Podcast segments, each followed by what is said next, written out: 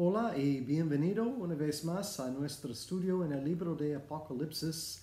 Eh, gracias por estar aquí con nosotros estudiando la palabra de Dios juntos. Eh, espero que es mi oración que esos estudios han sido de bendición y han sido un, apoyo para ti en, esta, en estos días y, y para ayudarte a crecer en gracia y en conocimiento para nuestro Señor Jesucristo. Unos pequeños recordatorios, si no lo has hecho, eh, te invito a poner a suscribir, subscribe a este canal para que puedas recibir noticias cuando subimos nuevos estudios.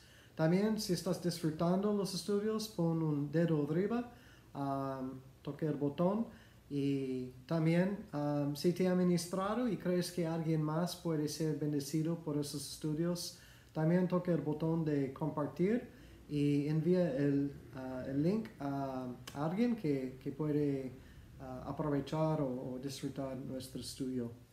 Hoy estamos en Apocalipsis 19 y Apocalipsis 19 es un capítulo increíble, eh, es maravilloso. Después de 13 capítulos que hemos estado viendo sobre la tribulación, eh, capítulos que se trata de la muerte y de la destrucción aquí en la tierra.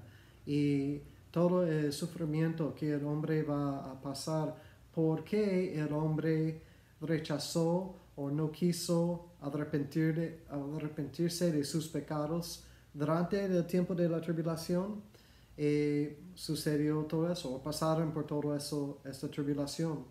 Pero en capítulo 19 nos lleva a una celebración en el cielo. Y como dije, es algo maravilloso.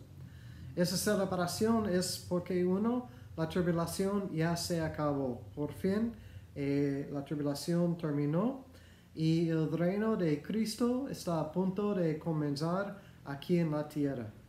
Entonces eso es, es razón para tener celebración. Pero no nada más esto, sino también en este capítulo vamos a ver eh, la boda del Cordero y vamos a ver qué es.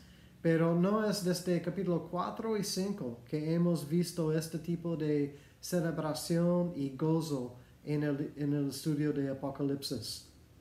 Pero es impresionante, es impactante porque nosotros como seguidores de Cristo vamos a estar en esto, vamos a estar participando en esta celebración en capítulo 19. De hecho, estamos en capítulo 19, la iglesia. Y si recuerdas, no hemos visto ni hemos escuchado uh, de la iglesia desde capítulo 2 y 3, cuando Cristo escribió las siete cartas a las siete iglesias. Y luego no escuchamos de la iglesia porque, porque los otros capítulos eh, se trata de la tribulación y la iglesia creemos que no vamos a pasar por la tribulación. Por eso no estuvimos en los capítulos anteriores, pero ahora aparecemos again, pero no estamos en capítulo 19, no está en el cielo, en, digo, en la tierra, sino capítulo 19 comienza en el cielo. Entonces vamos a comenzar Apocalipsis 19, versículo 1. Juan dice, después de esto, oí una gran voz de gran multitud en el cielo. Entonces, esta frase hemos visto en otras ocasiones después de esto. Y esta frase eh, es una frase que, que marca o define el tiempo. ¿Después de qué? Después de los capítulos anteriores. O podemos decir después de la tribulación, que se trató los capítulos anteriores. Entonces, después de la tribulación, Juan dice, um, oí una gran voz que decía, aleluya, salvación y honra y gloria y poder son del Señor Dios nuestro. Entonces, eh, es, es, una, es un tiempo de adoración a Dios. Pero quiero ver las palabras. Primeramente, aleluya. Es una palabra importante aquí. Esta palabra aleluya, aleluya viene de la palabra en hebreo que significa gloria a Dios. Entonces cuando dices aleluya o ves o lees aleluya, quiere decir gloria a Dios. Y esta palabra está mencionado varias veces en el Antiguo Testamento, que fue escrito en hebreo. Pero solamente se encuentra esta palabra aleluya cuatro veces en el Nuevo Testamento, que, está, que fue escrito en griego. Y cada uno de esos cuatro veces de la palabra aleluya está en Apocalipsis 19. Es decir, que es el único lugar en todo el Nuevo Testamento donde podemos encontrar la palabra aleluya. Y también es interesante que la palabra aleluya está reconocido en todo el mundo, como es aleluya. Si estás hablando español, aleluya. Si estás hablando inglés, aleluya. Si estás en otro idioma, en otro país que hablan otro idioma, aleluya. Es una de esas palabras que todo el mundo conoce. Bueno, quizás no lo conocen, pero los cristianos sí, conocemos esta palabra y es lo mismo en todo lenguaje. Y dice todavía en versículo 1, salvación y honra y gloria y poder son del Señor Dios nuestro. Entonces vemos que esas palabras, eh, primeramente, Cristo es cada uno de esas palabras. Cristo es nuestra salvación y Cristo es la, la gloria y Cristo es el poder. Pero como dice el versículo, son, esas cosas son del Señor. O en, inglés dice que pertenecen al Señor, porque Él también es dueño de esas cosas. Uh, ¿Por qué? Porque es, eh, la salvación, la gloria, la honra y el poder pertenece a Él. Eh, vamos a ver la respuesta en versículo 2, cuando dice, porque sus juicios son verdaderos y justos verdaderos y justos. Por eso, eh, me encanta Salmo 115, versículo 1. También es una canción y que dice, no a nosotros, no a nosotros, Señor, sino a tu nombre damos la gloria, la honra, porque solamente Él merece la honra. La gloria es para Él, no es para nosotros.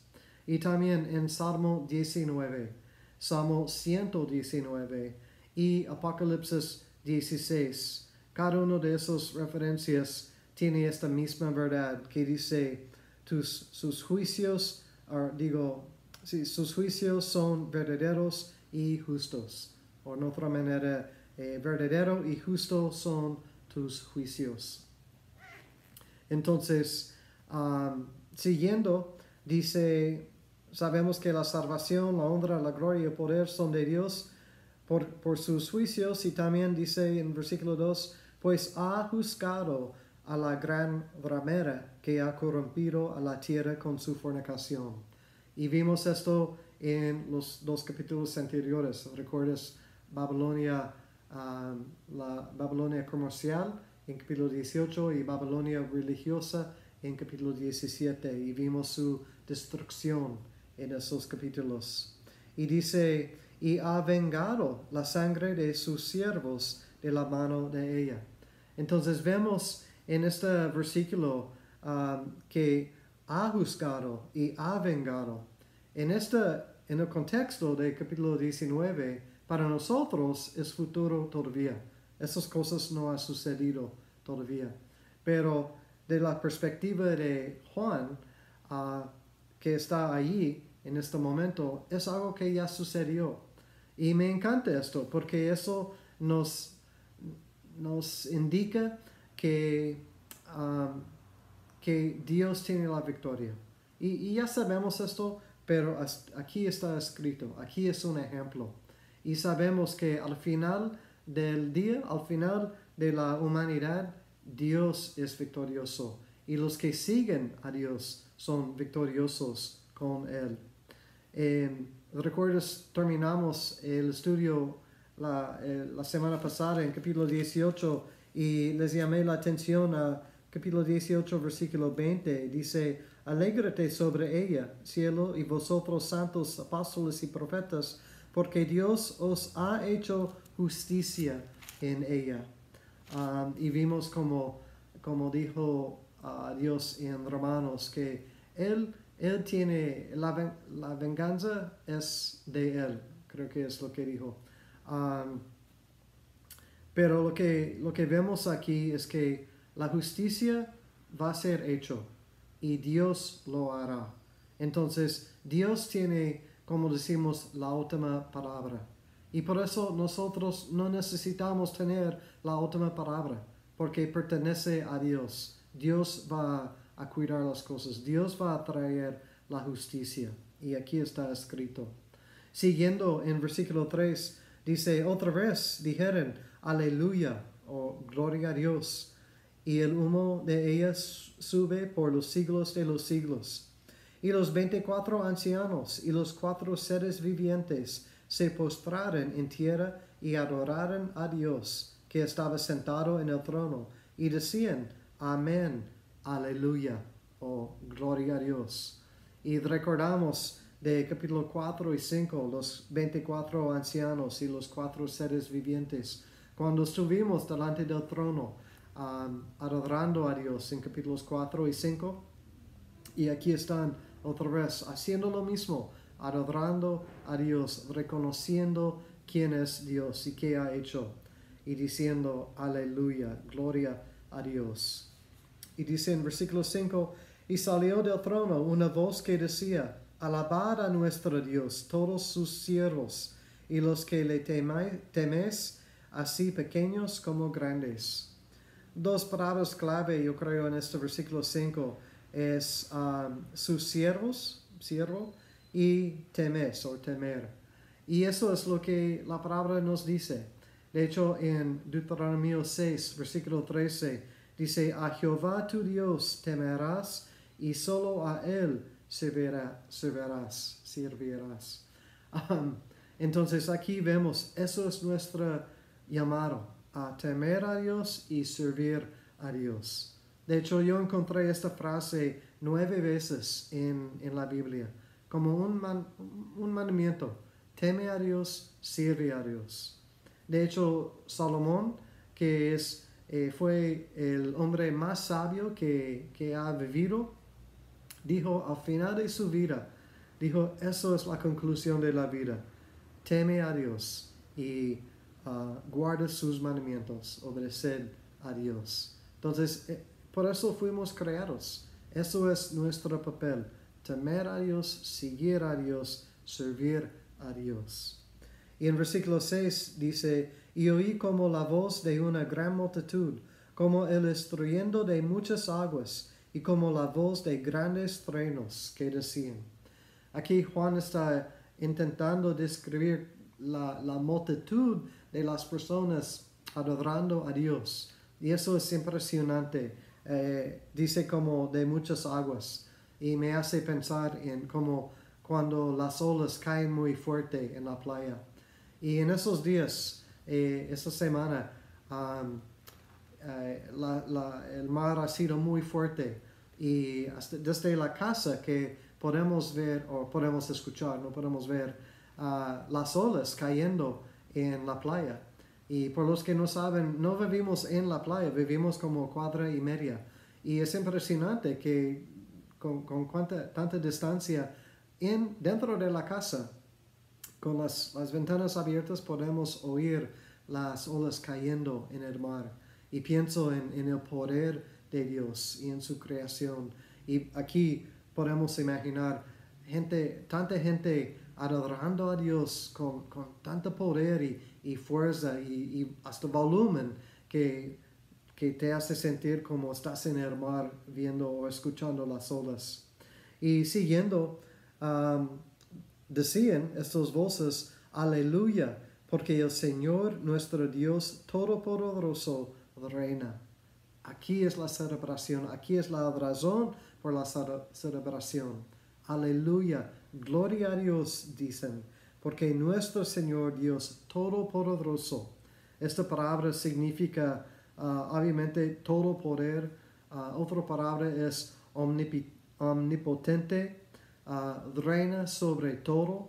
Ellos están reconociendo quién es el Señor y dándole a Él la gloria y, y la honra, como dijo en, en versículo 1. Entonces, siguiendo en versículo 7, es, um, uh, es un versículo clave en nuestro estudio hoy. Dice, gocémonos y alegrémonos y démosle gloria, porque han llegado las bodas del Cordero y su esposa se ha preparado. Este versículo es, es increíble, pero ¿por qué, qué significa exactamente esto? Las bodas del Cordero y la esposa, ¿quién es? Entonces vamos a estar contestando esas preguntas. Pero primeramente dice, gocémonos y alegrémonos y démosle gloria. ¿Por qué? Porque han llegado las bodas del Cordero. Esa es la razón. Y un, un, la boda es un matrimonio. Y el matrimonio es una de las celebraciones más eh, hermosos, más increíbles que existe para nosotros. El matrimonio, la celebración de una boda es, es lo máximo. ¿Y por qué? Porque el matrimonio o la boda es el inicio del matrimonio y el propósito de una boda es unir dos personas juntos en amor para siempre. ¿Ok? Lo voy a repetir porque es importante. El propósito del matrimonio que comienza con la boda es unir dos personas juntos en amor para siempre. Entonces, el matrimonio es la relación más íntima que conocemos como seres humanos. Y curiosamente, mi matrimonio, eh, mi esposa y yo, vamos a celebrar nuestro aniversario mañana. Vamos a festejar 27 años desde que nos casamos. Y eso es lo que llamamos una diosedencia. No fue mi plan estar predicando en este, uh, este texto hoy, precisamente, pero es como sucedió. Y, y nosotros vamos a, a, celebrar 27 años de casados y vamos a recordar este día cuando ella dijo, um, um, ¿cómo dijo? bueno, en inglés es I do, uh, lo haré, creo en español, pero y, cuando yo dije lo mismo, y porque es una bendición el matrimonio, y es cuando Dios nos unió como uno, y así vamos a vivir en amor para siempre aquí en la tierra. Y pienso también los que nos conocen, nuestra hija mayor se casó en el 2019 y yo tuve el, el honor y el gran privilegio de presidir sobre la boda como pastor. Y fue un día hermoso y llegó gente de literalmente de todos lados llegó amigos de, de Europa del Instituto Bíblico y familia de Asia uh, de, de, la familia de mi, mi yerno y también gente de México y subimos en los Estados Unidos. Entonces, gente de todos lados llegaron. ¿Por qué? Porque es una celebración importante. Es algo eh, precioso. Entonces, fue un, un, día muy especial para mí como papá de la novia y aún más para, para los novios. Como nuestra boda de mi esposa y yo fue un día muy especial para nosotros. Entonces, aquí vemos el cordero. ¿Quién es el cordero? El cordero aquí es el novio. Y el novio en el contexto es Jesucristo. Pero se dice el cordero, no Jesucristo por su nombre, dice el cordero porque él fue el cordero sacrificial que compró su novia con su sangre. Eso es lo que dice Hechos 20, 28 que Él nos compró con su sangre. Y entonces el, Cordero es el novio que es Jesucristo. Ahora la esposa es la iglesia o son nosotros. En Efesios 5, 23 dice, así como el esposo es cabeza de la mujer uh, o de la esposa, Cristo es cabeza de la iglesia. Entonces, Cristo es el esposo y la iglesia es la esposa. O en, digo, um, la novia en, en este contexto. Entonces, lo que estamos viendo aquí es una panorama hermosa de la novia, que es la iglesia, y el novio, que es el Cordero de Dios, Jesucristo. Y eso nos muestra una relación desde la eternidad pasado hasta la eternidad futuro. ¿Qué quiero decir con esto? Les voy a explicar. En, en la cultura hebrea, eh, una boda consiste de tres, podemos decir, fases, uh, tres aspectos de una boda. Y comienza con un compromiso. Y el compromiso eh, en esa cultura puede ser uh, hasta cuando los, los novios uh, son niños todavía. Puede ser cuando son muy jóvenes. Pero hay un compromiso. Y la segunda fase o el segundo aspecto es, puede ser años después, normalmente es años después, cuando el papá del novio indica a su hijo, ya es tiempo, ve por tu novia y tráela a la casa. Entonces el, novio va para traer a su novia a su casa y entonces el tercer parte o el tercer aspecto de, um, uh, de la boda es la ceremonia y la celebración. Y interesante que el primer milagro que hizo Jesús, ¿qué fue? En una boda, en una celebración así. Entonces tenemos en la cultura hebrea, tenemos un matrimonio o una boda consiste de tres partes o tres fases, tres aspectos. Primero es el compromiso. Segundo es cuando el padre dice a su hijo, el novio, ve por tu novia, ya es tiempo.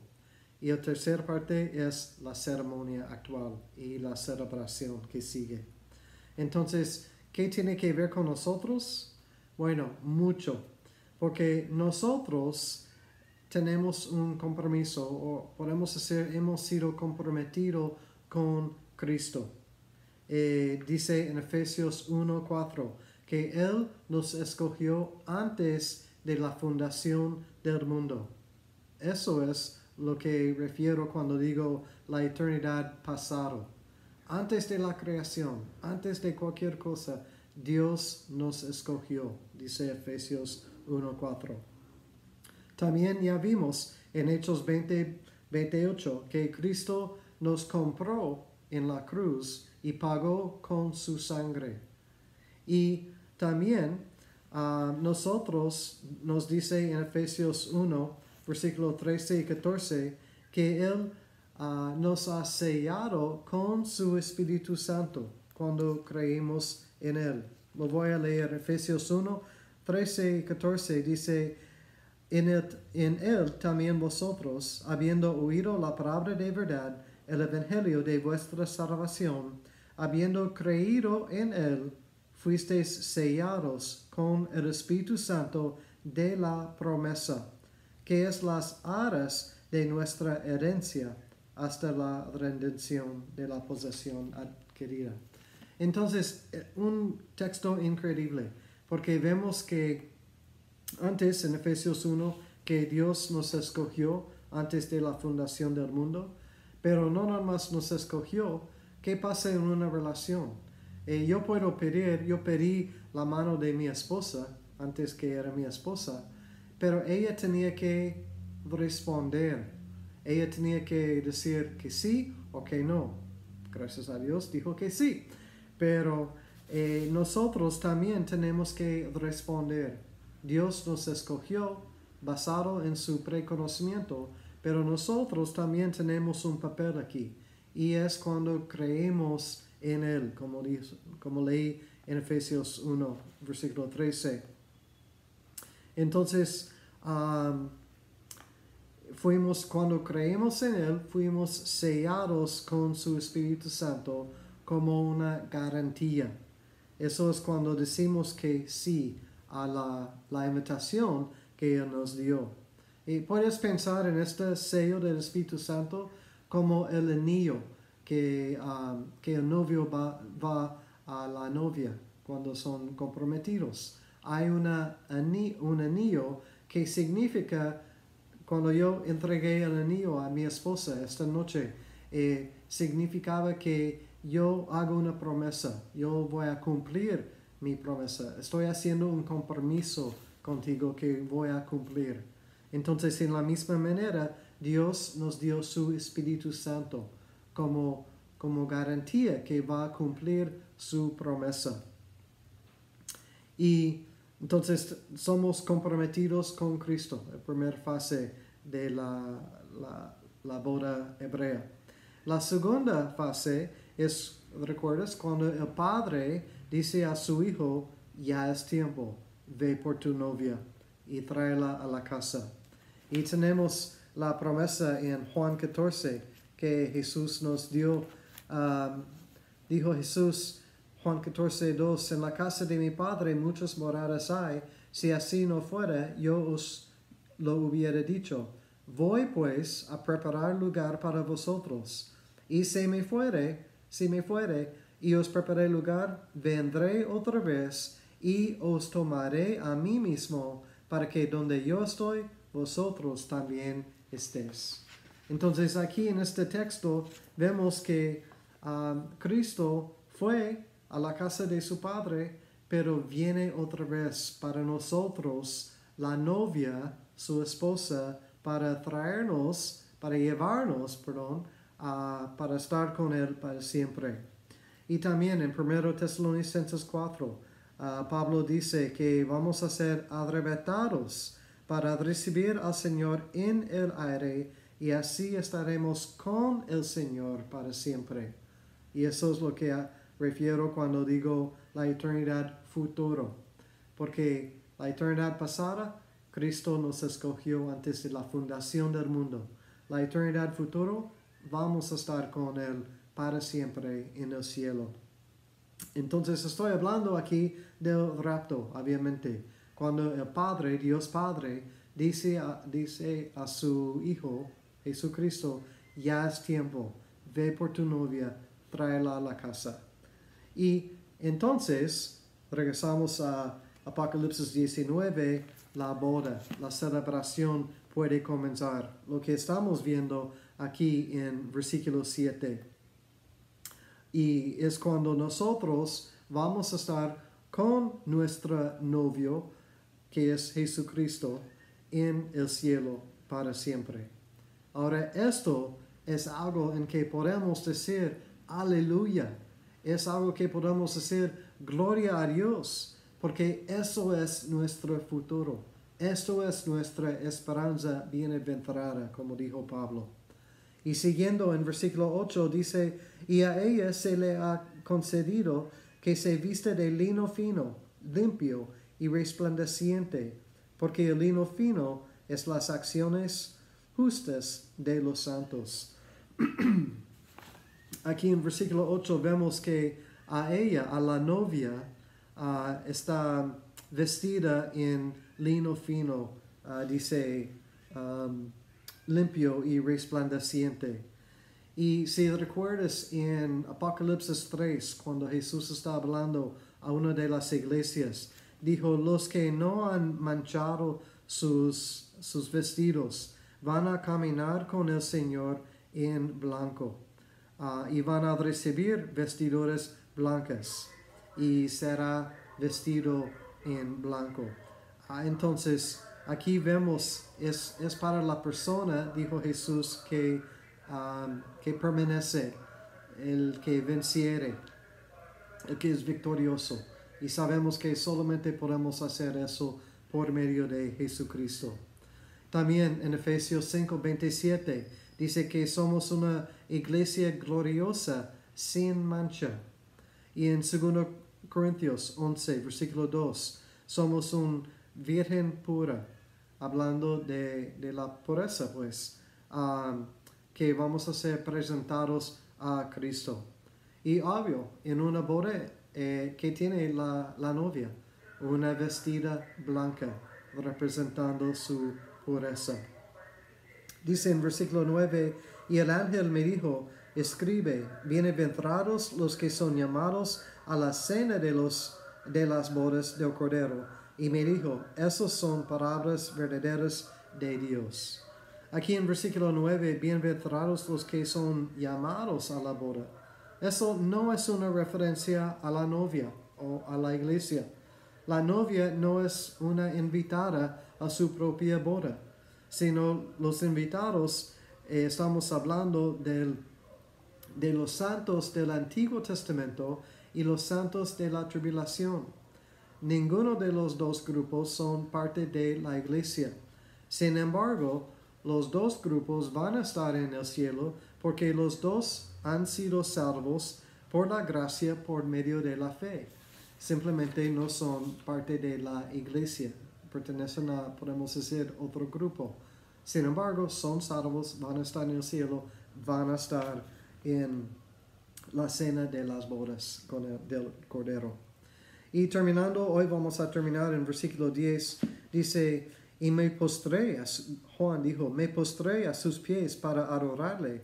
Y él me dijo, mira, no lo hagas, yo soy consiervo tuyo y de tus hermanos que retienen el testimonio de Jesús. Adora a Dios, porque el testimonio de Jesús es el espíritu de la profecía. Ah, en versículo 10, Juan se postró y comenzó a adorar el ángel, pero el ángel le corrigió dijo, no, no lo hagas. Yo soy un co-siervo tuyo. Yo soy como tú, siervo de Dios. Adora a Dios. Y es lo mismo para nosotros. Nunca debemos de adorar a los ángeles. Nunca debemos de adorar a los santos del Antiguo Testamento ni del Nuevo Testamento.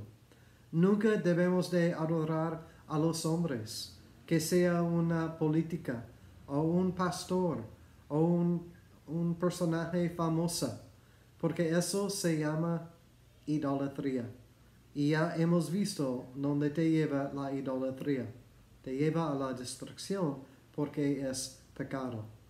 Pero también hemos visto en capítulo 4 y 5 que solamente el Cordero es digno de recibir nuestra alabanza y la gloria y la honra y el poder. Es para Cristo, no es para nosotros. Y quiero llamar tu atención para terminar a la última frase del versículo 10. Dice, porque el testimonio de Jesús es el espíritu de la profecía. Eso es una frase clave. Es importante que recordamos esto. Toda la profecía, el propósito es llevarnos a Cristo es enseñarnos a Cristo. Eh, en Apocalipsis 1.1, el primer versículo, primer capítulo, primera frase de este libro, dice, comienza diciendo la revelación de Jesucristo. El propósito de este libro de Apocalipsis es llevarnos a Cristo. El propósito de este libro, la Biblia, es llevarnos a Cristo. El propósito de todas las profecías en el Antiguo Testamento y en el Nuevo Testamento son para llevarnos a Jesucristo. Entonces, no se distraído con todo lo que está sucediendo en el mundo.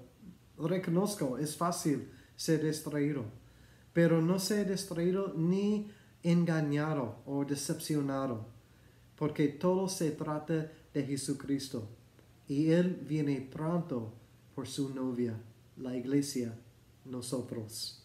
Entonces decimos, aleluya, gloria a Dios. Él es digno de nuestra adoración. Y en mientras que esperamos, teme a Dios, sirve a Dios. Por eso fuimos creados. Pero sobre todo, mira a Cristo.